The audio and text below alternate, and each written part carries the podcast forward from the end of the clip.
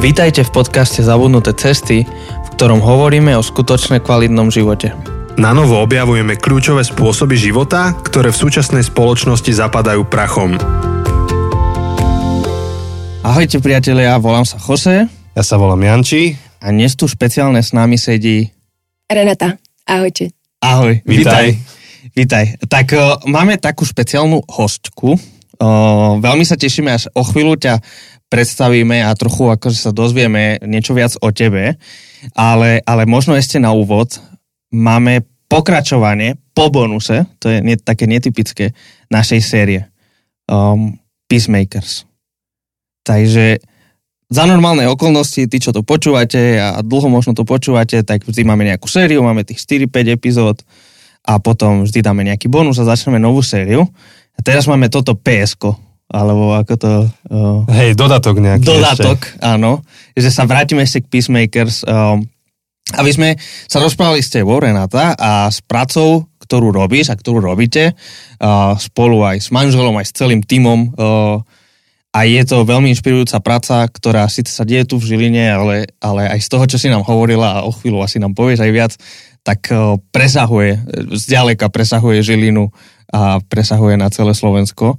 Uh, tak, tak veľmi sa tešíme a, a v niečom prácu, čo robíte v Camp Žilina, tak úplne nám sedí do toho konceptu, o čom sme sa rozprávali a sa nám zdalo, že počuť o tom, čo robíte, prečo to robíte, ako to robíte, tak by mohlo byť veľmi obohacujúce pre nás a pre, pre našich posluchačov.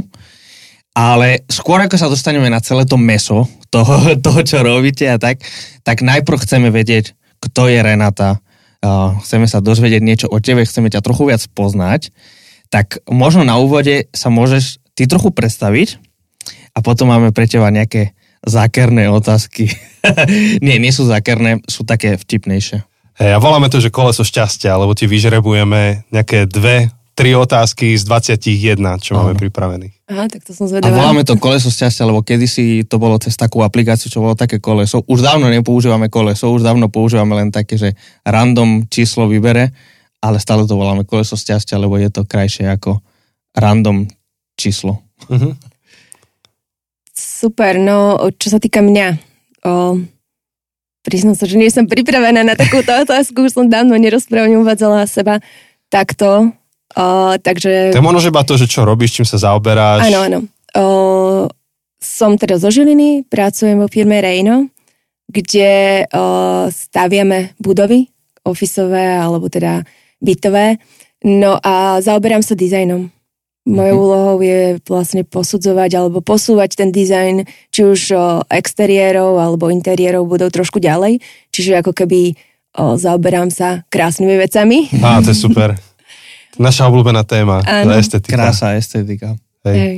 Takže veľmi rada aj práve aj kvôli tomu a, a veľmi rada cestujem, lebo veľa inšpirácií sa dá získať práve pri cestovaní. Takže a rada čítam, ak je to teda aj otázka No jasné, na moje to, záľuby. to si na tom najlepšom mieste, to radi čítame. Hej. Takže asi toľko o sebe. Som, mám 4 deti, ak to má Mhm. byť aj trošku takéto, že Jasné. osobné, tak o, asi toľko mne. v akom veku sú deti? Deti mám 19-17 ročné céry a Mhm. potom 7 ročného syna a 5 ročnú dceru. Čiže tak, tak No, to rozptyl. Áno, áno. Hej. Že máme v podstate momentálne aj vysokoškoláčku, aj stredoškoláčku, aj, aj základňaka a v podstate máme aj školkarku, takže z Hej. každého rožka troška. Super. To naozaj široká škála. Ja mám ešte dve otázky. Prvá je, že, že koľko kníh čítaš ročne? Tu máme takú internú súťaž tuto s Chosem. Koľko kníh? No, ja som si napríklad teraz začala kupovať také tie moje staré detské knihy, čo som kedysi dávno čítavala. O, takže tie, keď sa mi podarí zohnať, tak, tak tie veľmi rada si zase oprášim a to je veľmi rýchle, lebo to sú Mhm. väčšinou také tie verné oky alebo o, a podobne. A No potom... tie nie sú zase tak rýchlo. A, práve áno, že Hej. už ten čo, to človek trošku Och, pozná. ja som čítal niektoré tie jeho a tak pomaly sa to vlieklo. tak áno, vlečie sa to pomaly, ale zase už keď človek pozná ten príbeh, tak sa mu to tak, tak je s tým spojených veľmi veľa, veľmi veľa spomienok, takže mm-hmm. Mhm. tak rada to čítam. A potom také tie, veľa, veľa počúvam aj v aute, mm-hmm. lebo dosť veľa cestujem, tak v aute počúvam knihy. Um, 20 za rok, Hej, ceca. to je super číslo. A ktoré sú nejaké knihy, ktoré v poslednej dobe ťa tak oslovili, inšpirovali, páčili? Čo, teda, čo by si nám odporúčala čítať? Čo by som vám odporúčala? Uh, čítala som takú knihu, že obklopený idiotmi. áno, áno, to bola veľmi dobrá kniha. to je taký akože asi výkrik uh, súčasného človeka. hej, ale skôr to bolo o tom, hej, že proste, že každý sme individuálni a treba to rešpektovať. Hej. A veľmi dobre sa to číta a ťažšie sa to potom aplikuje v praxi. Mm. Takže toto bolo celkom dobré. A potom... Uh, nie som si úplne istá, ako sa volala tá kniha, ani od koho to bolo, ale bolo to práve o tom, že, že ešte stále nie sme stratení a že ešte stále je kopec dobrého vo svete mm-hmm. a v mhm. podstate väčšina vecí, čo sa deje vo svete je dobrá, len proste sa radi vyťahujú tie, tie zlé. Uh, priznám sa, že to by som si musela vygoogliť, ako sa to volalo. Mm, ale to bolo factfulness? Mm, to nie nebolo, to? to nebolo ono, nie. Um, akože môžem niečo vygoogliť, povedz, že čo mám hľadať. No to práve. Tak na to prídeme. No. Niečo to bolo s pozitívnym eh, v tom názve. Ale nie, nie, hm, to bolo tak, že som to čítala zhruba pred rokom, že to už bolo tak dávnejšie. Akože, pocit, keď chceš, môžeš túto vygoogliť. Alebo či máš svoj? Mám, mám máš. svoj. Môžem skúsiť vygoogliť. Môžeš skúsiť vygoogliť. Ja za vtedy iba akože ešte navnadím poslucháčov, že, že dnes budeme hovoriť uh, teda o tvorcoch pokoja alebo peacemakers a o ľuďoch, dnes, dnes to bude veľmi praktické, o tom, že ako prakticky tvoriť pokoj a, ale že budeš to hovoriť ako niekto, kto sa zaoberá akože realit, realitami a, a dizajnom. A že aj človek, ktorý zdánlivo sa zaoberá niečím úplne iným, tak v praxi môže veľmi akože prispieť k nejakému pokoju. Tak um, aj poslucháči, že môžu mať pocit, že, že nemajú ako prispieť k pokoju, lebo čo ja viem, sú iba študenti, alebo uh, sa zaoberajú, že sedia za počítačom celý deň, že niečo tam robia a programujú, alebo možno, že pracujú niekde um, v obchode a to nič nemení na tom, že dá sa nejakým kreatívnym spôsobom prispieť k nejakej zmene a aj o tom to dnes bude s tebou. Áno. Hej. No, podarilo sa nájsť? Nie, nie ešte počkaj. Ja, ja, ja, som, sa ja, som sa, ja som sa snažila sústrediť na to, čo rozprávaš. Hej. A, no a tých kníh, Jose, aký máš... Um, chceš prehodnotiť počet kníh, ktoré prečítaš tento rok na základe toho, že sa ti narodilo dieťa? Zatiaľ nie, lebo... Stíhaš? Vieš čo, tak mám ten Goodreads, ktorý, vieš, keď máš ten, tú challenge, keď máš to... Ozaj, musíme uh, meniť naše anglikanizmy, takže challenge je výzva. Uh, výzva, aha, áno. Jeden z poslucháčov nám povedal, že používame veľa anglikanizmov. Daniela a Gaba. Hej, čaute chalani. tak, uh, tak táto moja či, čítacia... Výzva. Výzva, uh, čo som si dal, že 100 kníh na tento rok, tak mi píše, že som dva knihy vopred. Uh, akože... A ja som, ale vieš prečo? Lebo som mal sabatikál dva mesiace, tak som si to nahnal. A ešte čaká jeden. Ešte ma čaká jeden tretí mesiac, no. Takže, takže zatiaľ som na tom v pohode, zatiaľ si myslím, že, že to dám. Ja to som chcel povedať, že ty si si to nahnal do toho mája, vieš, alebo a. do apríla. Tak. To, je, to je tiež pravda. Takže uvidíme, ak, aká bude prognoza po, čo ja viem, ešte jednom mesiaci. No, keď začne, hlavne keď začne Amelia byť trochu aktívnejšia, zatiaľ je to tam také, že spí, je, spí, je, aká stará je? Dvojmesačná. Aha, takže, áno, tak to je. takže je to, to také... príjemné. Je to také, no, moja manželka, neviem, či súhlasila so mnou, že je to príjemné a ona, ona tie noci Teraz, áno, tak... si myslí, že je to menej príjemné ako ja, ale takže áno, našťastie som to, som to um, nadbehol mm-hmm. ešte tie prvé tri mesiace a uvidíme, čo bude ďalej. Podarilo sa? Nepodarilo sa Nevadí, zatiaľ vôbec. Tak uh, potom, potom môžeme to dodatočne niekde ešte zverejniť. Dodatočne to napíšeme. No a vlastne ešte kým sme začali nahrávať, tak sme zistili, že, že nevedome sme mali strašne veľa spoločného. Takže ty máš aj veľa spoločného s Jančím, uh, rodinne, teda nerodinné, že ste rodina, ale no, chcete to povedať vy, alebo Ty, neviem teraz, na čo myslíš. No, že odkiaľ pochádza Renáta. Je takto, áno, áno, áno. teraz úplne, že mi začal hlava. Tak, eh, tak ty si z Puchovskej doliny. Áno. Dohňaný. Áno. Áno. A moja babka je mestečko Zárečie z tej oblasti, takže áno. to čiže je tam vedľa sused, seba. Susedia, áno. áno čiže niekde tie korene... Možno, že nejakí naši pradedovia sa poznali. Boli kamoši. Môže spolu byť. sa hrali tam na hranici medzi Dohňanami a, a, a, ja, áno, mestečkom. Je to, je to a tam bývali aj bitky niekedy, vieš, také. Aha. To som ja nezažila. Ktoré, ktoré Ani ja to babka rozprávala. Ani nie, že ktorá dedina, ale neviem, niekedy proste prišli nejaký cez kopec, ukradli tam čosi, vieš, potom ich naháňali a, hm. a moja babka mala akože brutálnu pamäť. Ona sa dožila 100 rokov tento rok. teda už, už nežije, ale dožila sa 100 rokov a ona písala akože rôzne veci, veľmi dobre si pamätala a toto, tieto, tieto príbehy rozprávala, že no. to je, to... kto kde čo tam povystrajal. To je príjemné. No môj otec napríklad hral v skupine, v kapele, teda na saxofóne, keď bol mladý a väčšinou hrávali teda na svadbách a, a podobne, takže on tiež toho veľa zažil, aj bitky zažil, ale asi z toho veľa nepamätá. toho. Hej. No a no, potom... A potom sme zistili, že teda si spomínala firmu Reino, ktorú neviem, či ste založili, alebo ak, Ano. Neviem presne celý príbeh, ale vlastne my pre vás sme robili nejaké marketingové um, projekty a tak uh, s tými bytmi alebo s tými, s tými budovami vlastne v gengu, takže ja som to poznal aj z tej strany a zároveň moja švagrina niekedy vám stráži deti, uh, takže, takže som zistil, že nakoniec Žilina je malá, Žilina je nakoniec malá dedinka, takže, takže sme tak všelijako prepojení a teraz už sme konečne zaprepojili aj, aj tak, že ideme hovoriť o kempe a cez tento podcast. Hej. Vieš, ako bola tá reklama na Slovensku, že Little Big Country, to mm-hmm. je síce po anglicky, ale taká bola tá reklama, že veľká malá krajina, tak Žilina je veľké malé mesto. Mm-hmm. To sedí. Má taký feel, taký, uh, to aj neviem preložiť do Slovenčiny. Má to feel malého mesta, hoci je to trošku väčšie. Hej, hej, hej. Ale stále, áno, je to príjemné. Z jednej strany je to príjemné, že to je malé. No, ja to teraz cítim napríklad pri tom, že školy sú blízko, školky sú blízko, v podstate všetko je blízko. Na druhej strane potom zase chýbajú také tie ako keby možnosti toho veľkomesta. Áno. Že tým, že je viacej ľudí, tak aj tá kultúra je trošku na inej úrovni. Viacej je, je uh-huh. o, reštaurácie a podobne. Určite. Takže ale ďakujeme každému, kto tu otvoril nejakú kaviareň mm. alebo niečo. Tá Žilina už trošku inak dýcha.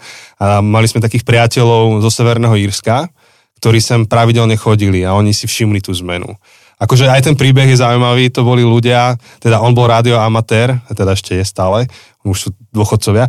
A on počas uh, 80 rokov, 70 keď bola Európa proste zablokovaná v polovici, tak on komunikoval s tým východným blokom cez rádio a akože sa rozprával. A potom, keď padla opona a naša rodina išla na rok do Severného Írska, tak on si nás odchytil niekde v parku, lebo počul, že niekto slovenský rozpráva. Tak sa nám prihovoril, že vy ste zo Slovenska, že ja to poznám, lebo som mal kamarátov. No a vznikol taký vzťah, taký veľmi pekný vzťah a oni sem chodili pravidelne aj s manželkou, aj na školách tu učili, akože ako lektori, keď mohli, ako dobrovoľne a kúpili si tu byt a no on, oni hovorili, že keď si pamätajú Žilinu v 90 rokoch, tak tu sa nedalo sadnúť na kávu nikde. Akože si prišiel do mesta, to bol, akože nič tu nebolo a že teraz prídeš a tu kaviaren, tam kaviaren, zmrzlina, donáty a hovoria, že to je veľká zmena. A, a pričom ja to až tak som nevnímal dramaticky, lebo tu žijem, takže ten efekt varenej žaby sa prejavil, ale ma to potešilo. Pozitívne, áno. Áno, takže ďakujeme všetkým, čo prispievajú k tomu, že Žilina je väčšia než menšia. Áno. Dobre, ideme na to naše koleso šťastia? Áno, dáme koleso šťastia a potom môžeme ísť k veci. K veci, áno. Dobre, čiže máme 21 otázok. Um, niektoré sa môžu zdať veľmi hlboké, niektoré sa môžu zdať veľmi povrchné. V podstate bude to na tebe, ako ich zobereš a ako ich budeš chcieť odpovedať, ako si ich vykladaš. A ja len náhodne vyberiem nejaké číslo, číslo 16 a otázka 16 je fú, um, Myslíš si, že výhody, ktoré nám prináša technológia, um, sa oplatí, alebo is, is worth it. Čo stoja za to? Stoja za tú stratu súkromia, čo s tým prichádza?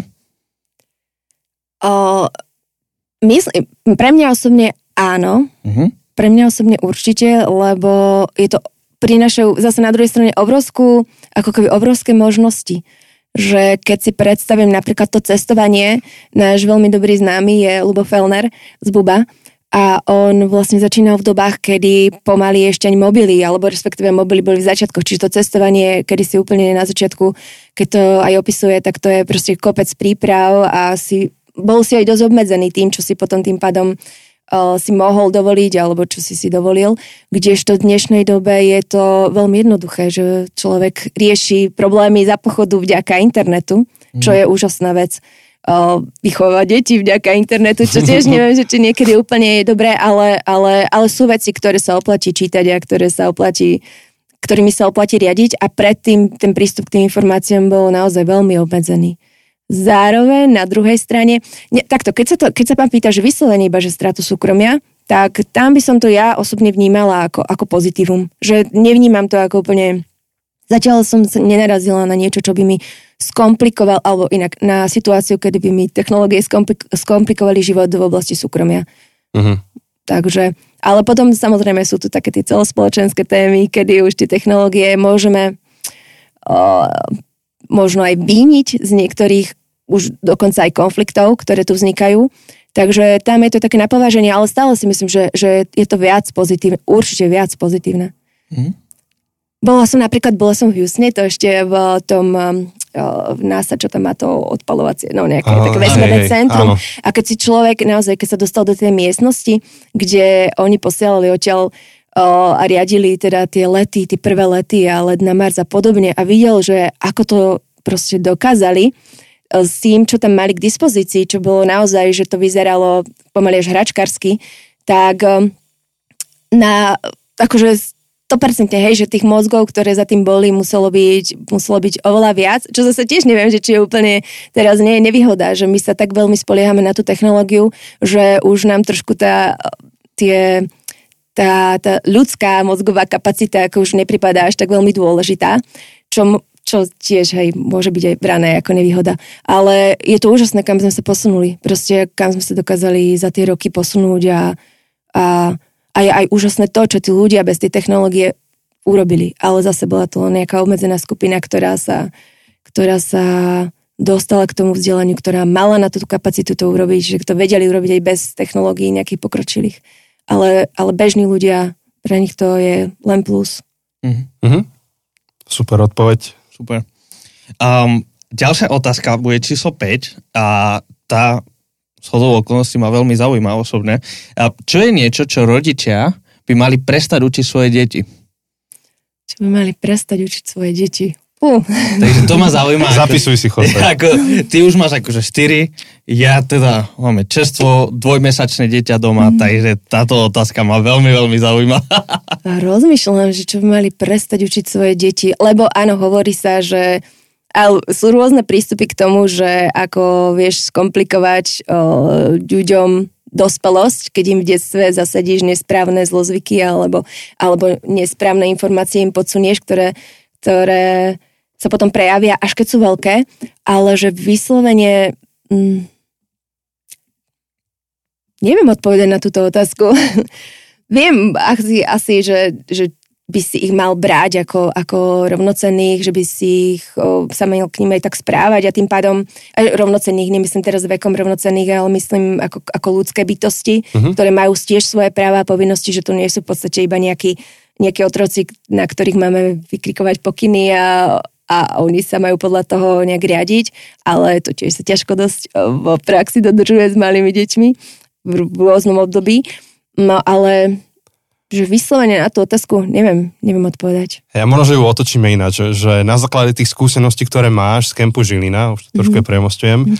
že čo by si ocenila, keby rodičia naučili svoje deti? Možno niečo, čo nám nie je vlastné, alebo niečo, čo máme nejaké zlozvyky, že bolo by super, keby v rodinách sa o tom viac hovorilo. No určitá plnosť a ako keby brať ohľad na ostatných okrem seba a potom to, že nebať sa toho, keď je niekto iný. Proste to je taká asi základná vec a to, to pravdepodobne človek získava tým, že stretáva takých ľudí naživo, mm-hmm. iných ľudí, aký, akýmkoľvek spôsobom iných, o, že u nás sme o, skôr tak nejak o, tiež uzavretí trošku v tých svojich bublinkách, že, že sme veľmi podozrievaví voči všetkému, čo sa vymýka tomu bežnému alebo tomu, na čo sme zvyknutí. A ja si myslím, že práve toto, že o, podľa mňa je úplne super napríklad, keď, o, keď už do televízií, napríklad Netflix, na Netflixe a podobne, alebo na HBO, alebo a, Apple TV, proste, že sa tí deti už dostávajú aj k iným príbehom iných ľudí, nie, nie to, toto bežné, čo vidia okolo seba. Že už je to ako keby to spektrum toho, s čím prídu do kontaktu, je širšie a tým pádom už pre nich je menej a menej zložité vyrovnávať sa s novým, neviem, ako to úplne uh-huh. popísať. Uh-huh. Ale toto je také, že čo vnímam, že, že naozaj, že nezasadzovať do tých detí predsudky. Hej. Voči, voči komukoľvek, voči komukoľvek. Hej. Ja už len keď, keď to zúžim len na Slovensko, tak napríklad Rómovia, hej, že, že to by malo byť, že, že to by ani nemalo byť slovo, ktoré sa používa bežne na identifikáciu toho človeka, hej, že mal by to byť malo by to byť úplne bežné proste uh, a, a asi tak. Hej. Tolerancia Mhm. a, a príjmanie, akceptovanie, nebanie, nebať sa. Nebať Hej. sa. A keď o tom hovoríš, tak mi nápada, že ako veľmi, ako v tom našom jazyku slovenskom je zakorenený istý typ, neviem či rasizmu, ale povie, že, a že čo si Maďar, alebo čo si Talian. Vieš, že používame národnosť ako, ako definíciu ne, nechápavého človeka Áno. a že možno to sú také tie drobnosti, ktoré už vieme v rodinách, akože buď zastaviť alebo posilniť. Áno, áno, áno, presne. A to potom... Hej, tak tým sa to vlastne celé tak nejak nabaluje v tých hlavách tých detí, že oni od, na začiatku by to vôbec neriešili, keby sme im to my tak týmto spôsobom nepodsunuli, že a niečo tam je asi iné, lebo to má nejakú nálepku. Mhm. Tak tie nálepky sú také, také problematické potom ich prekonávať. Hej. Super, vidíš, aká dobrá odpoveď. Ďakujeme. Hej. Neviem, či ideme dať ďalšie, alebo či... Uh, iba ak to je niečo veľmi rýchle, aby sme sa prehúpli. Čiže mám si pohnúť, hej? Mám to Nie, nie, zradiť? nie, to je na nás, my sa vždy rozhodneme, že dáme jednu, dve alebo tri, podľa toho, aký je čas. Dobre, táto myslím, že bude taká akurát čerešnička na torte. Um, akým spôsobom by si bola užitočná v prípade zombie apokalipsy?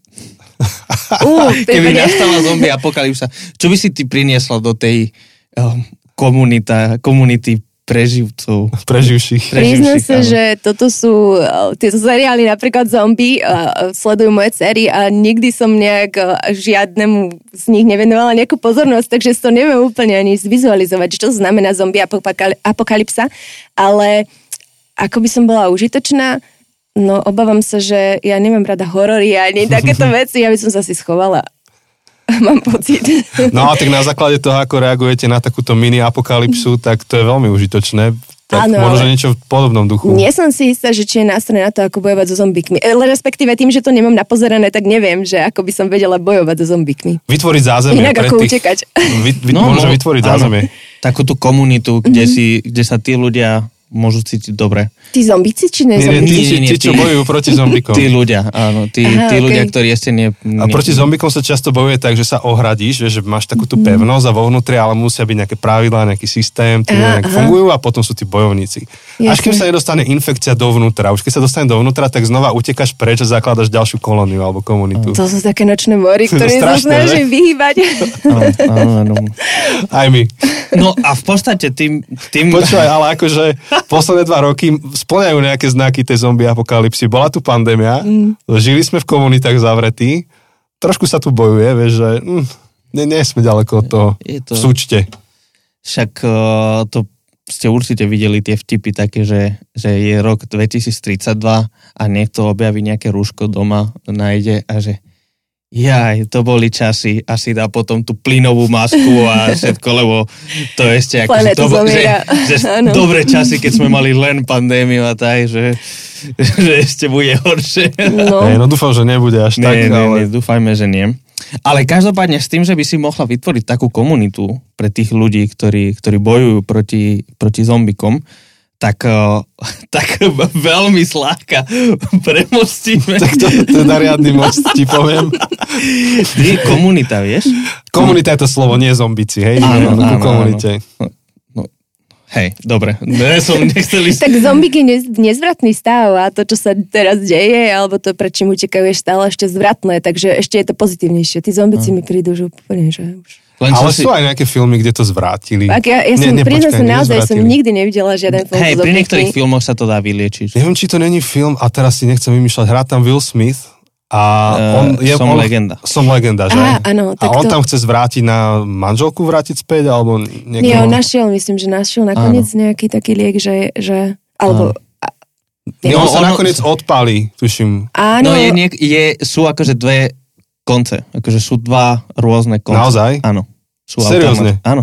Áno. OK. Podľa toho, ktorý film si stiahneš, ako keby. Ja tak ten, čo akože- je na Netflixe, alebo tak som No, pozeral. tak je akože nejaký, že ten oficiálny koniec, ten, čo bolo v kinách a tak, a potom je ten, um, ako sa povie, ten director's cut, hej, ten Aha, okej. akože režisér, Hej. eh, toto. Iný koniec. Hej, a ten je iný koniec. Tak to je film o tom, ako to chcel zvrátiť teda. Áno. A neviem, ako to myslím, skončilo. že som to aj podarilo. Už manželku určite nevrátila, ale minimálne možno vyliečil nejakých tých ľudí. Tak. No.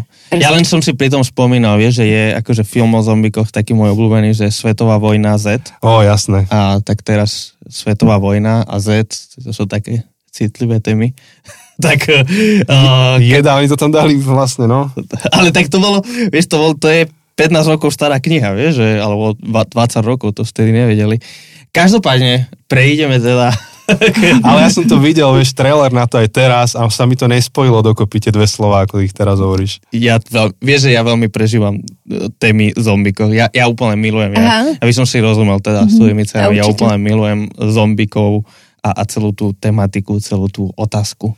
A tak. Ja radšej filmy o cestovaní v čase. To, aj, moja aj tie mám téma. rád, aj tie mám rád. Dopredu alebo dozadu? Aj, aj. Aj, aj. Akože filmy typu Interstellar, alebo tak toto ja milujem. Mhm. Aj také tie, ako bolo Inception, kde sa, že film vo filme a príbeh v príbehu, to mám strašne rád. Potom je kontroverzný film uh, Atlas mrakov, Cloud Atlas, neviem, či ste videli.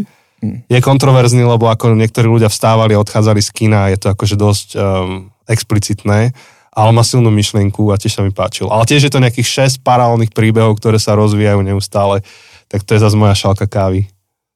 Prepač, Jose, ale urobil si krásny prechod cez komunitu. Takže cez komunitu sa dostávame teda k práci uh, Kempu Žilina, kde vlastne, aká je tvoja rola v Kempe Žilina? No v podstate uh, Žilina vznikol vďaka tomu, že sme si deň potom, ako, ako sa začalo bombardovať, ako teda prišlo, s manželom zavolali, že čo vieme spraviť. Tým, že my máme kolegov ukrajinských, ktorí robia teda s nami na tých projektoch, tak my sme sa o tom rozprávali už predtým. My sme to riešili niekoľko mesiacov priebežne na obede pri káve, že ako sa to vyvíja a stále tak nejak, aj kolega ma stále ubezpečoval, že, že to nebude úplne taká realita, že by, respektíve, že neverí tomu, že by sa to stalo. Že Kolega by, Ukrajinec. Kolega Ukrajinec, presne, že by sa to stalo, že by Putin sa rozhodol ísť na Ukrajinu, lebo že Ukrajinci, jedna vec, že majú vyššiu životnú úroveň ako Rusi. O, posunuli sa ďalej, hej, že vyvinuli sa v čase a v priestore trošku ďalej, ako je to v Rusku. O, takže že bol by v podstate v úvodzovkách hlúpy, keby to spravil, lebo tí ľudia by ho neprijali, tí ľudia by si to nenechali, tí ľudia by bojovali. Takže ak to má dobre zrátané, tak to nespraví. Urobil to, čo nás teda všetkých prekvapilo kompletne. Boli sme... O, boli sme, v podstate prvá myšlienka bola, že čo vieme spraviť a v prvom momente sme to riešili ta, skôr tak, že pomôcť známym alebo blízkym tých ľudí, ktorých my osobne poznáme, alebo tých, ktorí pracujú na stavbách vo firmách, ktoré teda pre nás budujú tie budovy, kde je dosť veľa Ukrajincov, že, že teraz skúsiť o, im nejak pomôcť. No a z hodou okolností sme nedávno kúpili budovu v Uralu, kde sa to celé, celé teda realizuje. Boli tam prázdne poschodia, boli tam poschodia, kde boli koberce, proste bolo tam teplo, bolo tam všetko, čo bolo treba. Neboli tam sprchy, ale v priebehu víkendu sa sprchy kúpili, dorobili. Čiže také všetky dôležité veci, ktoré bolo treba, tam boli. Chýbali postele a zase kúpiť, objednať postele tiež nebol problém. Bolo to záležitosť jedného dňa. Takže vznikla WhatsAppová skupina uh, na základe tohto telefonátu uh, ľudí v našej firme. Kto chcel sa pridal, pridalo sa dosť veľa ľudí a doteraz na tom robí dosť veľa ľudí z Rejna uh, popri svojej práci teda. A postupne, čo teda my sme absolútne neplánovali ten rozsah toho celého, hej, to bolo úplne, že sa to vyvinulo s pomoci možno dvom, desiatim, 15, o, sa to vyvinulo na niečo takéto veľké a pridávali sa k nám aj dobrovoľníci, o, naozaj, že prišiel Červený kríž, hneď možno, že druhú nočnú alebo druhý deň, kedy, kedy sme začali ubytovávať, my sme teda, myslím, že vo štvrtok sa to začalo, celý ten problém. A my sme už v nedelu mali prvých ľudí teda na kempe. A možno v pondelok prišiel hneď Červený kríž, že či nepotrebujeme pomôcť, že sú ochotní, robili nám nočné, doteraz nám v podstate robia, pomáhajú. O, tým, že zo začiatku naozaj väčšina príchodov bola nočných, takže to bola obrovská pomoc. Došli o, ku nám, našli si nás o, študenti, ktorí sú z Ukrajiny a ži, študujú na Žilinskej univerzite, čiže žijú na Slovensku už dlhšie, vedia po ukrajinsky alebo po rusky a zároveň vedia po slovensky. Bez nich by sme to tiež absolútne, neviem si predstaviť, my sme, to sú veci, na ktorými sme vôbec nerozmýšľali, ale pri tom množstve ľudí naozaj, že to bolo pre nás kľúčové, že sme ich mali, že sme sa vedeli dorozumieť, lebo väčšina z tých ľudí nevie, nevie inak ako po rusky alebo po ukrajinsky. Hm. Takže to uľahčilo fungovanie toho, toho kempu že neskutočným spôsobom. Čiže postupne sa naozaj pridávali ľudia, pridala sa firma Cross hneď medzi prvými, prvé dni, ktorí, ktorí sídlia v Uovurále a teda oslovili nás, či nepotrebujeme pomôcť. Doteraz tam ich Maťka Ďurčová robí šéfku toho kempu že ešte stále, ešte tá, stále je tam s nami, čo je, čo je tiež super, lebo keby to bolo postavené vyslovene iba na dobrovoľníkoch, ktorí tam chodia náhodne, tak už tá situácia sa po tých mesiacoch naozaj o, ako keby trošku zhoršovala, a nie zhoršovala, to je možno zlé slovo, ale tým, že sa situácia na Ukrajine zdánlivo začala upokojovať, začalo chodiť menej ľudí, tak asi aj ľudia mali pocit, že už nie je tak potrebné tá pomoc. Takže chvála Bohu, ešte stále máme, máme veľa ľudí, ktorí, ktorí sa nám môžu venovať a aj takých, ktorí sa nám môžu full-timeovo venovať, uh-huh. čo, čo je teda kľúčové. Takže asi takto nejak to celé vzniklo, narastlo to do veľkých rozmerov s tým, že začali chodiť prví ľudia. My sme sa snažili v momente, keď sa nám začal plniť kemp, aj počet posteli to rastlo od 80 po 340 možno až, že postupne sme to rozširovali aj na ďalšie poschodie a o, snažili sme sa ich ale ubytovávať lebo sme, to, to ubytovanie v tom kempe je vyslovene jedno poschodie, veľa posteli, veľmi málo súkromia, je tam veľmi veľa zvierat domácich, je tam veľa, zvie, veľa detí, pardon, veľa detí, minimálne polovica je z toho detí, takže sú tam starí ľudia, minimum mužov, ako naozaj, že väčšina sú to ženy, matky, takže chceli sme im ako keby ok, prišli k nám, najedli sa, zásobili sa teda oblečením, lebo oni mali naozaj nevyhnutné veci iba so sebou, utekali v panike, väčšina z tých ľudí utekala naozaj že pred bombami, že vyslovene, že po niekoľko možno aj dňov, dňových pobytoch v tých bunkroch, niekoľko dňových pobytoch vo vlakoch preplnených sa dostali k nám, čiže zostali u nás pár dní a potom buď sme im my o, našli nejaké dlhodobejšie ubytovanie, alebo si oni sa rozhodli, že idú ďalej. Čiže takto to nejak fungovalo. No a ako náhle sme prvých ľudí začali posielať do tých bytov, alebo na iný typ ubytovania, tak sme zistili, že vlastne oni nemajú za čo jesť. Že si kupovať jedlo, hej, lebo oni mali buď vymenené, uh, vymenenú ukrajinskú menu, uh, ktorá v tom momente hrivny, myslím, že uh-huh. sú mhm. to. Hej, stále mám drachmy, drachmy, hey. hrivny, sa mi to milí. Uh, mali so sebou hotovosť, ktorú ale nevedeli použiť, nevedeli vymeniť, lebo prvé týždne sa žiadnej banke vymeniť nedali. Uh, a takže zacítili sme, že alebo cítili sme potrebu vytvoriť humanitárnu pomoc, aby tých ľudí, ktorí posielame ďalej, aby nemuseli chodiť zase naspäť, že, že, že potrebujeme pomoc, ale aby mohli chodiť priamo do ukrajinskej spilky, takže vznikla ukrajinská spilka, ktorej úlohou je zase pomáhať im ďalej integrovať sa. Čiže nájsť si prácu, nájsť si školy, vyriešiť si bývanie, ak ho ešte nemajú vyriešené a pomôcť potravinami, potravinami a, a to bolo také gro zo začiatku. No a následne potom keďže sme narazili na to, že, že je tu aj jazyková bariéra, napriek tomu, že to veľmi príbuzné jazyky, tak eh, predsa len tá slovná zásoba je potrebná, tak eh, sme začali riešiť jazykové kurzy a detské centra pre, teda pre mamičky, ktoré, ktoré chodia na kurzy a majú malé deti, tak aby ich tam mohli dať. Do škôl sa v podstate tie deti, všetky, ktoré mali záujem, sa do škôl dostali, čiže školopovinné veľká časť navštevuje ešte stále online školy na Ukrajine, lebo oni ešte stále dúfajú a veria v to, že sa budú môcť vrátiť, čiže nechceli prerušiť štúdium tam, ale, ale veľká časť už je priamo na školách, čo je zase celkom výhoda, že tie deti netrávia čas v tom, treba v kempe alebo niekde na byte v úzkej komunite, ale stretávajú sa aj so slovenskými deťmi, takže, takže a teraz na to pripravujeme detské tábory. Sme sa rozhodli uh-huh. aj na základe nejakých podnetov zo škôl, že zlepšiť slovenčinu, a využiť na to leto, aby sa potom zase na jeseň, keď sa vrátia do škôl, aby to bolo zase pre nich o niečo jednoduchšie, že už budú rozumieť. Oni sa veľmi rýchlo chytajú, že, že tá Slovenčina im veľmi ide, ale potrebujú samozrejme vstupy, uh-huh. podnety. Takže, takže teraz intenzívne pracujeme na tomto, takže ten rozsah od toho, tej úplne prapôvodnej myšlienky sa rozvinul naozaj že na veľké množstvo aktivít, ktoré teraz robíme a ktoré vyhodnocujem, že, že sú nutné, že sú potrebné, aby, aby tí ľudia sa vedeli integrovať, vedeli tu zostať, cítili sa tu uh-huh. prirodzene, aby ich aj ostatní príjmali. Aby uh-huh. neboli iba Ukrajinci, iba tí iní, ale aby boli normálni, plnohodnotní členovia spoločnosti. Čo sú, Áno. ale dokážu byť. Lebo to sú vzdelaní, naozaj, že tie ženy sú, majú rôzne profesie, ale to sú vzdelané, vzdelané ženy.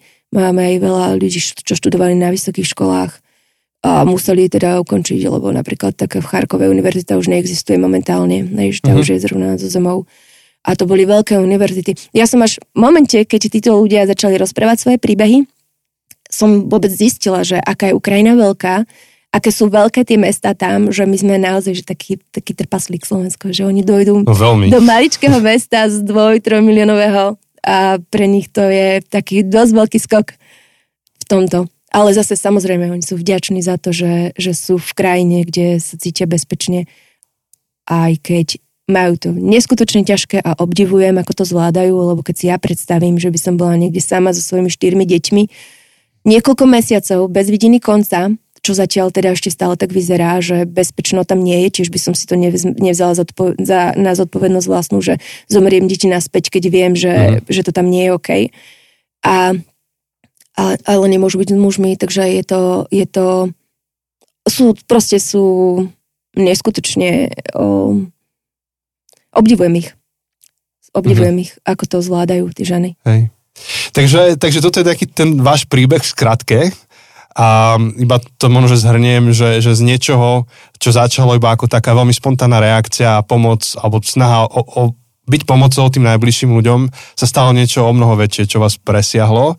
A vlastne teraz asi aj posluchači chápu, že prečo sme ťa pozvali, lebo je to veľký príbeh, eh, z ktorého sa dá mnohé naučiť. A možno že, možno, že nie každý bude vedieť vytvoriť niečo také veľké alebo opakovať, ale to ani nie je cieľom.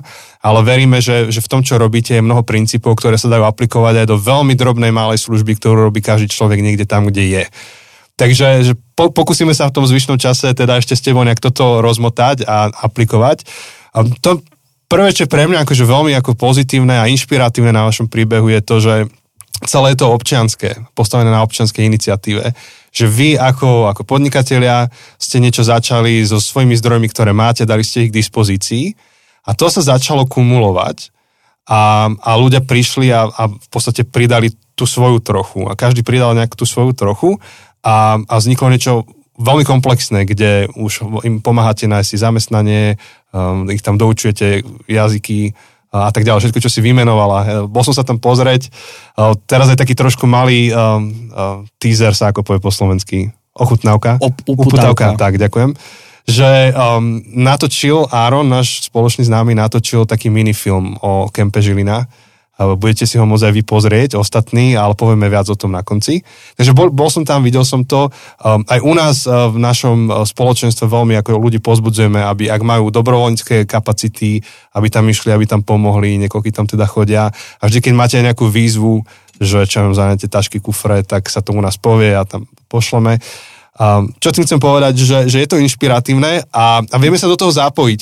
A vedela by si možno, že uh, vyčísliť, že, že čím teda všetkým občania prispeli, ak, to máš v nejakých že hodinách, v eurách, neviem, v čom sa to dá zmerať. Hej, no v hodinách, priznám sa, že neviem aktualizované číslo, ale dávali sme si to dokopy zhruba pred mesiacom. Tak nejak pár týždňov dozadu, že koľko vlastne bol ten objem pomoci, ktorú sme poskytli tým ľuďom tu. Tu na napríklad už, už celkovo sme, cez 5000 ľudí prešlo našimi rukami, našimi rukami, ak tak môžem povedať, mm-hmm. ale že sme s nimi prišli do kontaktu dokopy a, a ten objem pomoci, ktorý sa dal či už v čase ľudí, alebo v, v, v peniazoch, alebo podpore, ktorú nám poslali či už firmy, alebo jednotlivci cez transparentné účty, alebo napriamo, alebo akýmkoľvek iným spôsobom, možno v materiálnej pomo- potravinovej pomoci, presiahol už pred mesiacom 700 tisíc. Hmm. Čiže už teraz, zase po mesiaci, tá situácia, to už môže byť cez, kľudne cez 850. Mhm. Naozaj sa ozývajú tí dobrovoľníci, to bolo, mňa to samo prekvapilo, lebo ja som sa nikdy neangažovala v takejto sfére, nejakej dobrovoľníckej činnosti, v akejkoľvek, hej, lebo nie, nejak som možno nenašla, ako ne, nebol zrejme dôvod, ani som nad tým nejak nerozmýšľala. A veľmi ma prekvapilo to, že akí rôzni ľudia prišli, a nie, že akí rôzni, aby to nevyzeralo negatívne, ale že, že, že bol obrovský záujem ľudí prísť, pomôcť, len tak proste prišli, povedali som tu, použite ma, čo môžem robiť a úplne, že rôzne spektrum ľudí sa rozhodlo nám pomáhať, to bolo, to bolo úplne úžasné a bolo to veľmi povzbudzujúce. Volali nám lekári, zubári, veterinári, že budete potrebovať pomoc, zavolajte nám, pomôžeme vám, volali nám zo škôl, že keď budete potrebovať tiež nejak, že či už poslať deti alebo my vám ich na chvíľočku niekam zoberieme, urobíme nejaký program. Ono to v tých prvých týždňoch bolo aj ťažké využiť všetko, že ono s tým, že to bol taký organizovaný alebo neorganizovaný, chaos, tak sme sa možno ne, veľa vecí z toho aj nejak proste len tak, že prišlo to, ale nevyužili sme to, ale už len to, že to prišlo, nás, nás no to mňa osobne neskutočne prekvapilo, že jak sa dokázali ľudia zmobilizovať, nosili pomoc v podstate ešte stále nejakí ľudia, už, už je to podstatne menej teraz, uh, ale ešte stále sú ľudia, ktorí prinesú nákup a podobne, že, že naozaj, a samozrejme dobrovoľníci stále k nám chodia. Napriek ano. tomu, že už a oni sami, už tí Ukrajinci, ktorí sú treba sa kempe u nás ubytovaní, tak už aj pracujú, a nielen oni, ale aj ostatní už pracujú ako dobrovoľníci Čiže v rámci mm-hmm. voľného času pracuje aj v tých skladoch, aj vo vydajni, aj v kempe, podobne, ale ešte stále je tam veľa Slovákov, ktorí Hej. sú aj po pár mesiacoch ochotní chodiť. Hej. A na to krásne vidno tak, takúto jednu dynamiku, že keď je kríza alebo krízová situácia, tak vždy sa čaká, že kto je prvý, kto začne niečo robiť. A pokiaľ sa niekto prvý zdvihne, ten líder a povie, že OK, ja idem robiť toto, kto chcete, pridajte sa, tak zväčša ľudia sa pridajú, hlavne ak vidia, že to má hlavu a petu. Takže to sa stalo a môže to byť pozbudenie pre niekoho iného, že ak, ak si v nejakej situácii, kedy vidí, že je obrovská potreba, tak niekedy stačí asi iba začať aj s malým a, a ostatní sa pridajú. Áno. A tu je zase potom ešte tá prvá otázka, alebo jedna z otázok, čo tam boli na začiatku, tie technológie. Ja si myslím, že tú veľkú rolu zohrali aj, ten, aj tie technológie, že tie sociálne siete, že sme dali o sebe vedieť a ľudí to tak nejak povzbudilo, videli, že je to reálne, že tá potreba tu je a pridali ruku k dielu, čo bolo hmm. super. Hej, akože to je perfektné, ak to využívate, hej, že napríklad tá spilka, uh, tak uh, tam bol nejaký QR kód, ktorý som si zosnímal, to mi hodilo na Telegram nejakú skupinu a teraz to sledujeme, že čo sa tam píše. Áno. A to sú také, také detaily, ale veľmi dobre to využívate. Možno ešte skôr, ako sa dostaneme k tomu, čo všetko ste sa mohli cestou učiť um, a, a aké sú nejaké ďalšie vaše plány. Vy v podstate ste súkromní uh, podnikatelia um, a ste sa rozhodli svoje priestory, ktoré ste mohli biznisovo využiť, ktoré ste mohli, cez ktoré ste mohli zarábať, ste mohli využiť pre vaše súkromné účely a nikto, nikto by vám nič nepovedal. Ste sa rozhodli ponúknuť ľuďom, ktorí potrebujú pomoc, bezplatné, bez, čiže v podstate nie ste, no vlastne asi ste aj v strate, že nie je to len ten ušlý zisk, keď to tak poviem, ale ste aj, vy vlastne dotujete, vy vlastne ste podporili uh, aj, aj z vlastného vrecka, keď to tak poviem. Um, a rovno akože už aj poviem také, že, že, že viem, že za normálne okolnosti by som povedal, že všetci by sme sa mali na to pozerať a povedať, že wow, to je úžasné. Miesto toho Viem, že nie vždy ste sa stredli s úplne e, s láskavým prístupom alebo s, taký, s takou podporou možno um, toho, čo robíte, ale naopak ste mali aj nejaké problémy. Um, prečo si myslíš, že, že niekto napríklad mohol, viem, že volali policiu, alebo aj, neviem, či aj nejaké úrady uh, zdravotné, alebo hey, niečo také. Mm-hmm. A prečo?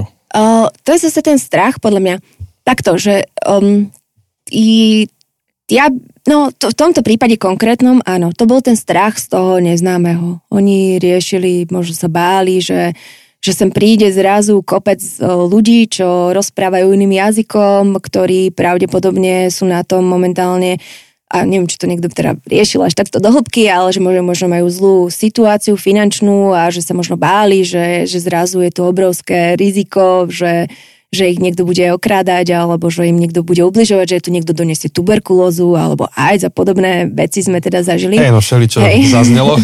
Áno, ale to bol zase iba ten strach z neznámeho, lebo tí ľudia, ktorí, ktorí nikdy nikde neboli, nemali možnosť zoznamiť sa, alebo nie sú zvyknutí možno cestovať, ktorých je veľa, a akože aj to chápem, že ich je veľa, lebo jedna vec možno, že tá jazyková výbava, druhá vec financie a podobne, že nie je to úplne jednoduché pre každého, pre mladých možno v dnešnej dobe áno, ale pre tých starších ani moc nie.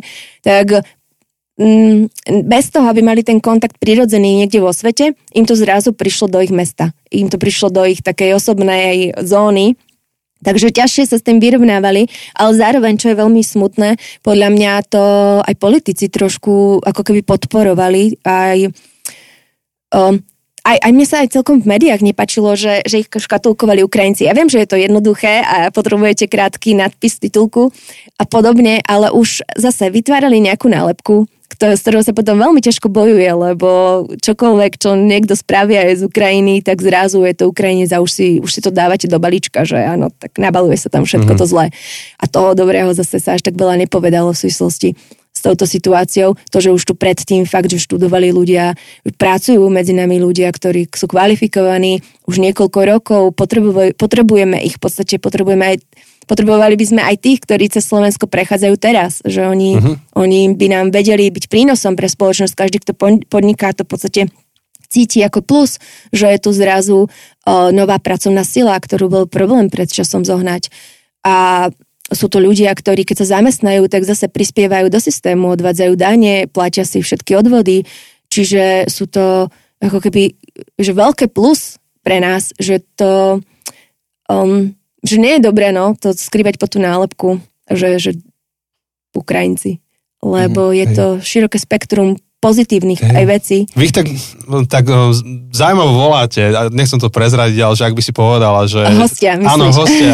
áno, áno. Áno, keď prídu ku vám. Áno, lebo ono zase to slovo utečenci, že človek si pod slovom utečenci predstaví niečo nebezpečné, niečo zlé, niečo, niečo proste, čoho sa treba bať a hostia je proste bežný, bežný Áno. term, neviem, výraz, ktorý áno, sa používa práve v tom pozitívnom zmysle. mne sa to páčilo, jak ste to vymysleli. Áno, a utečenca sa možno bojíme, ale hostia, na hostia sa tešíme. Hej. Keď, keď, máme, keď niekoho čakáme doma, čakáme na hostia, tak, tak sa tešíme, že niekto k nám prichádza, Hej. privítame ho, super, že si tu, tešíme sa, že si tu dáš si nejakú vodu, nejakú kávu. Tak. Hoci, akože to je, to je sila, že ako sa podarilo, neviem komu, či politikom alebo komu, urobiť zo slova utečenec slovo, ktorého sa bojíme. Pričom by to malo byť slovo, ktoré, jasne, že to je negatívne pre toho človeka, to je negatívne slovo, ale pre nás by to malo byť príležitosť k pohostinnosti, Presne, presne. Ale hlavne ten utečenec, áno, že, že spája sa s tým strašne veľa negatívneho, ako keby aj presne voči tej osobe, ale reálne o, je to človek v ťažkej životnej situácii, v ktorej sa ocitol bez vlastného pričinenia, bez toho, aby sa tak rozhodol a je to niečo, čo teraz, pred, vo februári, marci, bola vec, ktorá bola ako možná realita pre nás všetkých že z nás sa mohli stať utečenci uh-huh. a tiež by sme asi sa nechceli cítiť menej cene v nejakej cudzej krajine, kde utečíme alebo odídeme len preto, že, že nemáme kde bývať alebo nechceme, aby naše deti zomreli alebo proste kde chceme relatívne ako keby sa postarať o tú svoju rodinu tým, že ju odvedieme do, do bezpečia, čo, čo sa dialo, čo oni, uh-huh. oni len sa snažili splniť si nejaké také základné, základné uh, povinnosti rodičov, Hej. zobrať deti a odísť. Lebo nebolo, nemohlo to byť ľahké rozhodnutie rozdeliť sa. Že Hej. muž musí zostať tam, žena odchádza. Akože museli to byť neskutočne ťažké. Aj rozhodovacie procesy pred tým, čo tomu predchádzali. A potom aj tá realita, že, že to tá žena urobí a odíde. Mm-hmm. Muselo byť veľmi, veľmi zložité. Ľudia by mali vidieť toto presne za tým, že to nie je, nie je útek za nejakými výhodami. Je to útek pred niečím mm. zlým a my by sme im sa mali snažiť to uľahčiť čo najviac, ako sa dá, mm. lebo, lebo nás sa to môže týkať hocikedy mm. tiež. A na druhú stranu, my práve sme častokrát tí, ktorí idú za výhodami na západ. Však typický sen mladého Slováka, idem do Ameriky alebo niekde, no ale však čo iné to ako je ekonomická migrácia do nejakej miery. A tiež niekoho pripravíš o miesto tam, lebo si ochotný robiť zámenej a tak ďalej. Čiže my sme akože jedna veľká rodina na, na tejto guli. A utečenci sú v podstate naši bratia a sestry nejakým spôsobom v núdzi, v obrovskej núdzi, ktorí prichádzajú. A, ale to, čo sa vám darí, aspoň tak ako tomu rozumiem a vidím, to je vytvoriť e, aj komunitu, že to nie je len akože nejaký zdroj pomoci, ale tam vzniká nejaká komunita. Aj to bolo vidno, že ako sa ľudia zapájajú. Som tam stretol toho študenta Usamu, ktorý sem prišiel usmiatý. Vidno, že hneď zapadol, pomáha s čím vie. Neviem, či tam ešte teda je. Áno, áno, Usama tam je, ešte stále sa snaží, že sa mu nepodarilo, chcel by prestúpiť na Žilinskú univerzitu. Hej, ešte, z Charkovskej, ktorá už neexistuje. Ešte sa to mhm. nepodarilo, mm-hmm. intenzívne sa to rieši. Je to trošku komplikácia tým, že on je, uh, nie je priamo z Ukrajiny, je z Maroka, takže potrebuje ano. trošku viac dokumentov, ako by to asi bolo pri ukrajinských Aj u nás spoločenstve máme niektorých, ktorí sú z Nigérie, mm. študovali a pracovali ako doktori, akože v Kieve, potom ušli stadial, ale nemajú tie isté vlastne výhody ako uh, občania Ukrajiny. Áno. Majú to zložité s vízami, takže No, no a to, um, takže to je jedna vec, druhé, druhé, že mali ste tam teraz taký prvý pôrod a, ano, a videl som akože fotky, video, že ak vítali tú maminu, z porodnice, ano. tak to bolo úžasné vidieť, ako si pomáhajú navzájom. Oni už teraz aj tým, že ten pos- prísun nových ľudí už nie je taký veľký, už to podstatne také, také komornejšie. Aj sa nám podarilo zredukovať, podarilo o, aj cieľene sme ako keby zmenšili počet ubytovaných ľudí teraz, lebo už ani tá potreba nie je a je to aj jednoduchšie potom mať tam všetky tie zvieratá, všetky deti a všetky mamy, keď ich je tam menej aj pre nich, že tá komunita, oni si ju prirodzene vytvorili, pomáhajú teda mm. naozaj, že si navzájom, lebo v podstate sú jedna veľká rodina a už sa aj poznajú, už sú tam niektorí aj. až týždne. A, a ak som správne pochopil, tak mali ste niektorých klientov alebo hostí, ktorí potom išli ďalej do Nemecka, ale niektorí sa vrátili späť, že sa im zdalo, že síce v Nemecku to bolo všetko ako tip-top paráda, moderné, ale boli tam sami za seba, kiež to túto majú tú komunitu. Dobre si pamätám? A, áno, áno, tak určite. Do, do zahraničia celkovo prešlo veľmi veľa ľudí cez Slovensko, že my sme boli pre nich iba prestupná stanica a išli automaticky ďalej. Trošku sa o to pričinilo aj teda štát, ktorý, ktorý to podporoval, lebo sa báli, že, že to nezvládnu, no. presne. Takže Uh, takže sa to stalo a áno, mali sme prípady, kedy Uh, neúplne, že sa vrátili, ale vyjadrili, vyjadrili túžbu, že by, mo- by chceli prísť, respektíve neprišli naspäť do kempu, je možné, že sa vrátili na Slovensko. Uh, no je to zložité v akejkoľvek ďalšej krajine, teda k, o, okrem možno Polska a Česká, lebo už aj tá jazyková mm. príbuznosť je, tá, respektíve keď, keď nevedia po nemecky, po anglicky, akokoľvek inak, tak veľmi ťažko sa, sa niekde inde vedia integrovať, alebo oveľa čašie sa vedia integrovať. A áno, ten prístup u nás bol taký oveľa viac osobný ako, ako niekde v Nemecku, alebo inde, kde už sú zase na takéto krízy a podobné veci pripravení, že oni už vedia, ako to robiť, ale zase to robia, robí to štát a robia to veľmi neosobným spôsobom. Mm-hmm. Robia to proste tak, hej. že dáme ti jedlo piť, vyspaš, vyspíš sa a to je celé, hej. hej. Kdežto u nás sme sa snažili. A ono to je aj akože veľmi ťažké nerobiť to osobne, keď, eh, keď tam náte naozaj, to sú ľudské bytosti s mhm. ľudskými mm-hmm. osudmi, takými neskutočne o, rôznorodými a ťažkými a sú tam deti, ktoré proste sú veľko vašich detí, že je to celé, mm-hmm. no ne, neviete to nerobiť. Veľmi celé. osobné to je. je veľmi osobné, hej. hej. Ale tiež sa mi to páčilo ako principiálna vec, ktorú vie aplikovať každý, kto toto počúva uh, vo, v tej svojej sfére vplyvu, že e, to, čo môže byť ešte viac než tá technická pomoc alebo materiálna je tá ľudská pomoc, kedy vytvoríš niekomu rodinu, takú dočasnú alebo komunitu. Sme sociálne bytosti ako ľudia a netreba to podceňovať, že alebo, alebo sám seba podceňovať, že ja nemám také možnosti ako ten vedľa mňa. Ako keď som jak kapitán Danko, hej, že človek človeku, tak akože keď ako človek pristupujem k človeku, tak to už veľa znamená keď dám svoj čas, akože kus svojho akože empatie, emócií dám tomu druhému človeku, to, to veľa znamená. Áno, áno, a je to, napríklad keď sme sa bavili o tých deťoch a podobne, takže naozaj, že veľa detí ukrajinských je na školách, v triedách, čiže rodičia by mali a môžu využiť tú práve tú šancu, že, že, ktorú sme dostali, že ich deti sa stretnú s niekým, kto je iný a, a začnú ho začnú mm-hmm. pomáhať, začnú ho brať ako, ako kamaráta a pomôžu, a pomôžu aj tým deťom, ktoré sú Hej. Ktoré sú ďaleko od, od domova. Hej, a toto je napríklad opäť niečo ešte k tej otázke zo začiatku, že sa to v rodinách vieme učiť a pozbudovať k tomu. Takže napríklad um, my sme sa stále našich detí pýtali a potom 24. februári, že ako prežívajú tie veci. Teda syn má 9 a dcera 6. No a oni moc neriešili akože otázku tej vojny ako takej, ale čo skoro mali spolužiakov z Ukrajiny. Tak sme sa ich pravidelne pýtali, že že ako sa majú tí spolužiaci, že ako zapadli do kolektívu.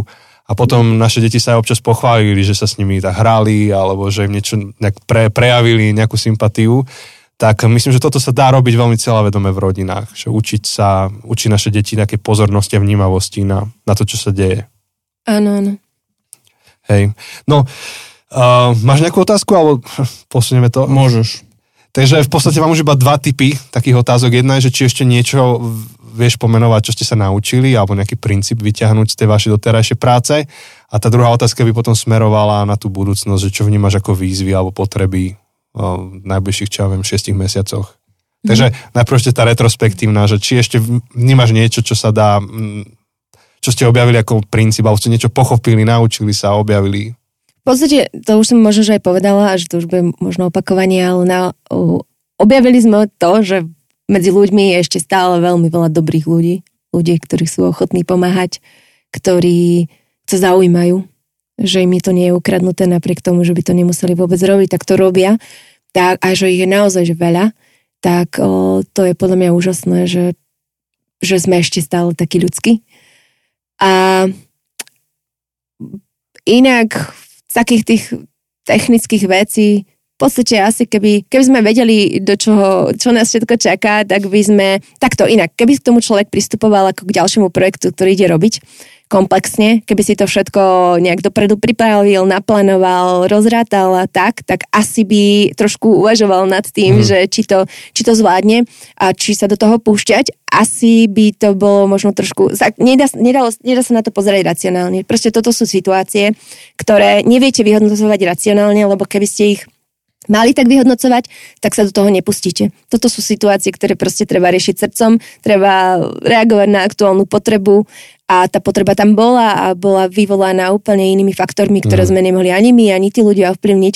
Takže proste treba sa vrhať do veci naozaj, že, že pudovo niekedy v takýchto mm. chvíľach. Keď človek tu myslí si alebo vie, že môže pomôcť, tak neprerátavať ne, nejak to veľmi, lebo to nikdy nevidie mm. nejak. Že, Hej. Asi tak, že toto. A... Tam sa rodia dobrí lídry, ktorí majú tú intuíciu a odvahu urobiť niečo také. Ma, áno, no. Mo, akože väč, môže... väčšina vecí, keď, keby sa vykalkulovala, tak nemáme zmeny. Akože revolúcie by neboli, aj tie potrebné revolúcie a podobné iniciatívy by tiež neboli. No. Vynálezy niektoré by neboli. Hej. A aj tí Ukrajinci asi keby si to zrátali, tak by sa už Rusom vzdali. Respektíve, to tiež je otázka.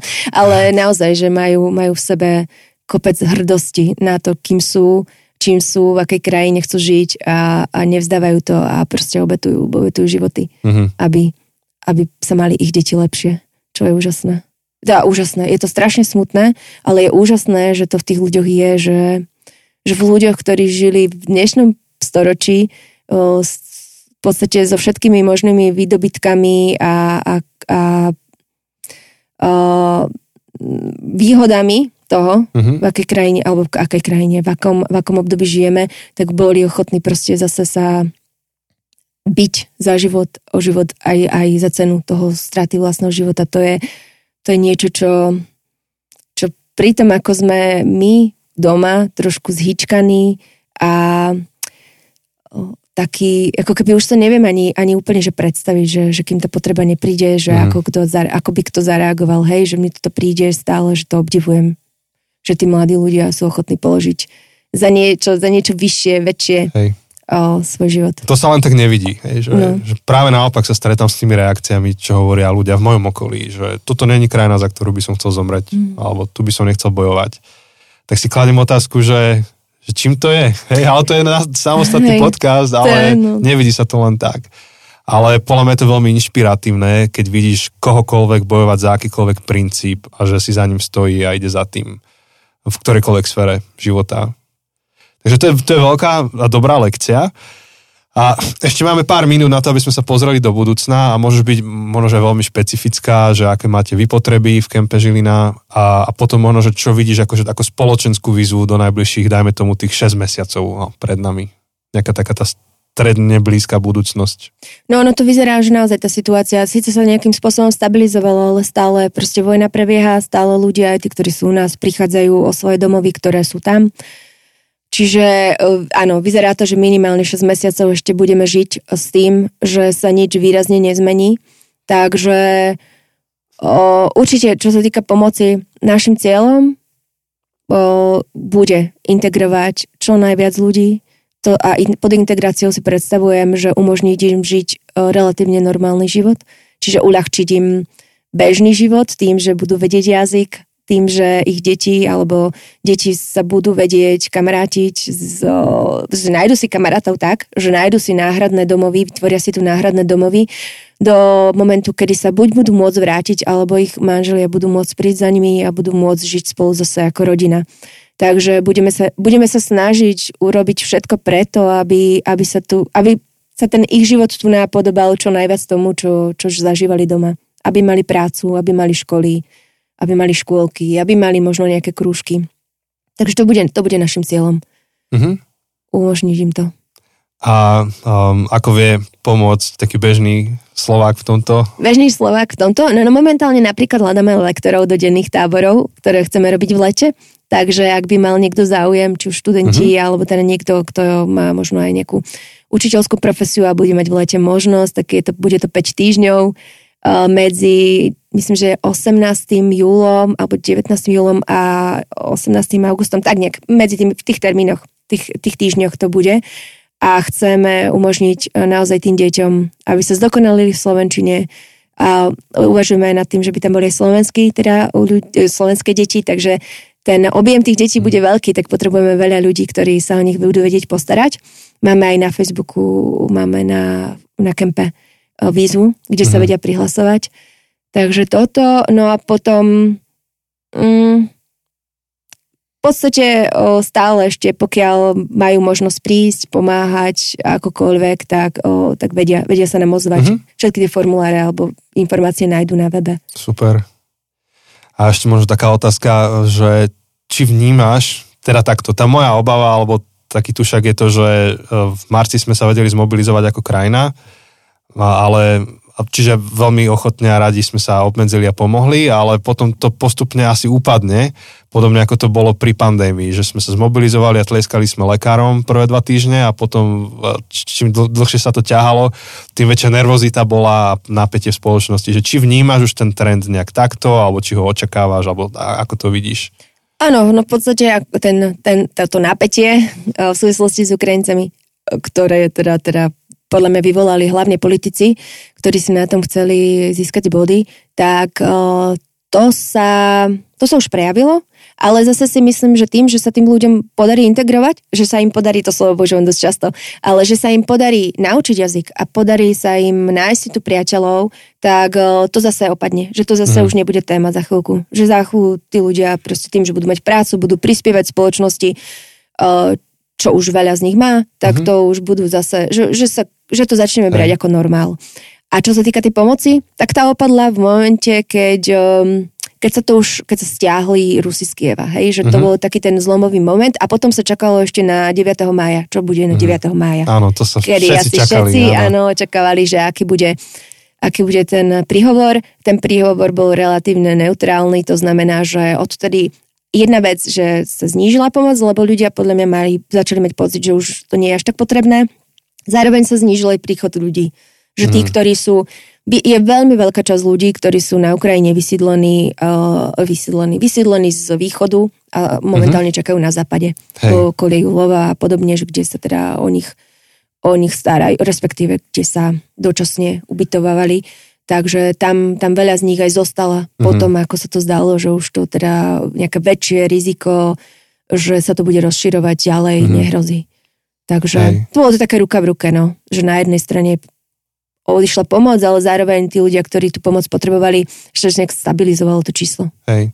No ale vo výsledku je to aké? Že bolo by dobre mať ešte väčšiu pomoc, než je teraz, alebo to je OK? Že približne to, čo ubudlo pomocej, ubudlo potreby. A, áno, áno, asi tak. A, a zároveň tí ľudia, takto, že teraz, teraz keď potrebujeme pomoc, tak skôr sú to také tie zdroje, či už finančné uh-huh. alebo ľudské, na to, aby sme vedeli im pomô- pomôcť ďalej s, s, s znalosťou jazyka, nájdením práce, možno uh-huh. ešte ubytovaním, ubytovaním uh-huh. a to ubytovaním najmä s tými zvieratami, lebo to je trošku uh-huh. také, uh-huh. že nájsť dlhodobé ubytovanie pre niekoho, kto má 8 mačiek, nie je úplne jednoduché. Fia. a, a máme rôzne... že ich zbaliť tie mačky. No, a ty cestovali práve, ty, táto konkrétna pani, ktorá je tam u nás, tak to cestovala o, z Chersonu asi pred mesiacom a cestovali vyše týždňa, tiež odtiaľ. Ale oni si dopredu zistili, sila. že či môžu, ale už tá situácia bola taká, Hej. že, že si povedali, že, Mhm. že idú a dostali sa k nám, no ale takže, takže určite je možnosť pomoci, e, ešte stále otvorená, ale už samozrejme je to, je to Mhm. úplne inak, inak. E, Tie potreby sú iné ako na začiatku. Mhm. Že tým, že tí ľudia už sú aj u nás dlhšie, tak veľa, veľa činností zastrešujú oni Mhm. sami tej dobrovoľníckej. Tak, e, Super. takže No ja som bol prekvapený, že koľko tón jedla denne akože vydávate. To boli dve, dve tuším, tony, hej, A stále tony, sú dve to dve tony jedla. Stále sú, no, stále sú to dve tony, aj keď už teraz e, momentálne už začíname obmedzovať tú materiálnu humanitárnu Mhm. pomoc, čiže aj potravinovú hlavne, ešte oblečenie, to ešte stále, toho máme dostatok. Už o, tú potravinovú, tak o, tam už začíname práve kvôli tomu, že že o, naozaj sa do toho investovalo dosť veľa peňazí, Mhm. že tam už potom, potom poklese tej pomoci, tak tam sme to cítili výrazne, že tam sme my už nakupovali posledné, no niekoľko týždňov potraviny každý deň Mhm. a naozaj to boli už veľmi vysoké sumy, ktoré nám zase potom uberali z toho budžetu Mhm. na tie dlhodobé ciele, Áno. na tie také zmysluplnejšie veci a zároveň tá pomoc, ktorú dostávajú momentálne už od štátu je od štátu, alebo teda ani nie od štátu, ale, ale od tých medzinárodných organizácií. Momentálne UNHCR to u nás zastrešuje, ktorá im vydá, dáva tie, platí tie dávky, tak už je dostatočná na to, Mhm. alebo máme pocit, že už je dostatočná na to, aby si už to jedlo vedeli zabezpečiť aj sami. Mhm. Takže chceme to presmerovať správnym smerom, aby to bolo na dlho. To sú veľké veci, veľké projekty a ďakujeme, že, že si sa s nami podelila o tieto myšlenky, pozorovania a skúsenosti. Ďakujem za možnosť. A tak len aby sme upriamili pozornosť posluchačov, všetko info si môžu nájsť na Kemzilina, Cemp, Camp, Camp. napísané, Camp, hej, Camp po anglicky, uh, kemžilina.sk alebo na Na Facebooku. Facebooku, hej, tam sú aktuálnejšie a, a tam máte aj tú stránku Ukrajinská spilka. Mhm. Um, takže, takže určite, určite to všetko nájdete. Um, a nájdete tam všetky tie spôsoby, ako pomáhať, ako sa pridať k tomu, čo, čo sa tu robí.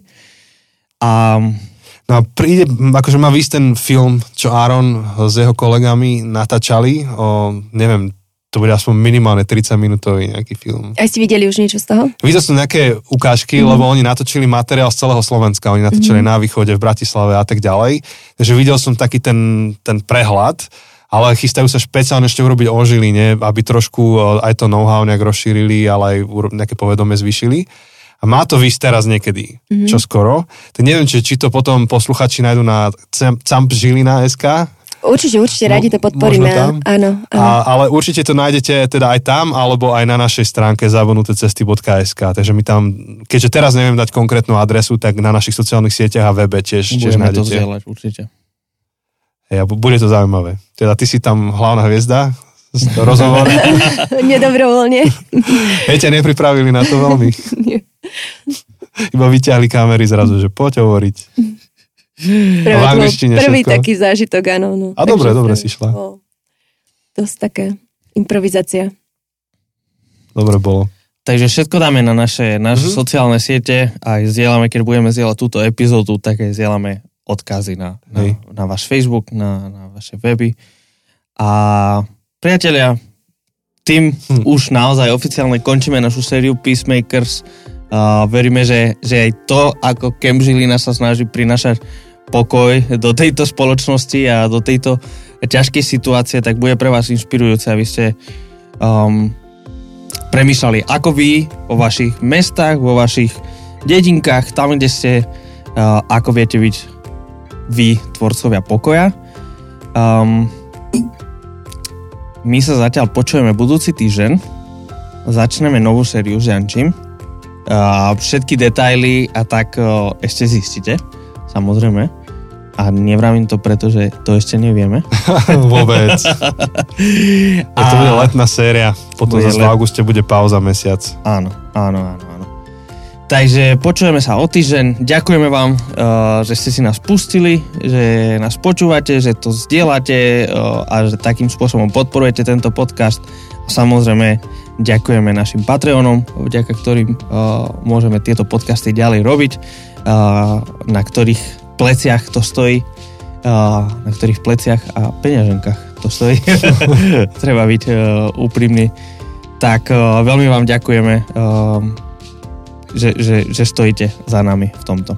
Áno, ďakujeme. A možno ešte taký, uh, taký oznám, že budeme v Leviciach koncom júna. Možno, že to stojí ešte za zmienku. Áno. Budeme robiť live event naživo a Jose asi rýchlo nájde na internete data k tomu. 24. júna Áno. o 7. večer Tak. Kontakt Levice, Áno. kaviareň Kontakt Café. Bude tam aj Dušan Havrila ako hudobník a bude tam teda naša prednáška o novej knihe, ktorú sme napísali. Taký aj rozhovor a bude tam aj príležitosť uh, položiť vaše otázky priamo nám. Uh, či už ste čítali tú knihu, alebo ste to nečítali a aj tak máte otázky, tak, uh, tak určite je tam možnosť prísť osobne. Áno. A Renata našla tú knihu, volá sa Ľudskosť od Rutgera Bregmana. Jasné, ľudskosť. Áno, krásna Dobrá grafika a dážnik, Dobrá kniha. to nájdete. Tie som to čítal prednedávno. Hej, Hej, no to tak Jose, Jose vie. Áno. Takže tým pádom sme sa dostali na ten úvod, keď Áno. táto kniha nám vypadla, tak, uh, tak super, super, že sme to mali. Uzavreli sme kruh. Uzavreli sme kruh. Dobre, priatelia, počujeme sa o týždeň, majte sa. Ahojte. Ahojte.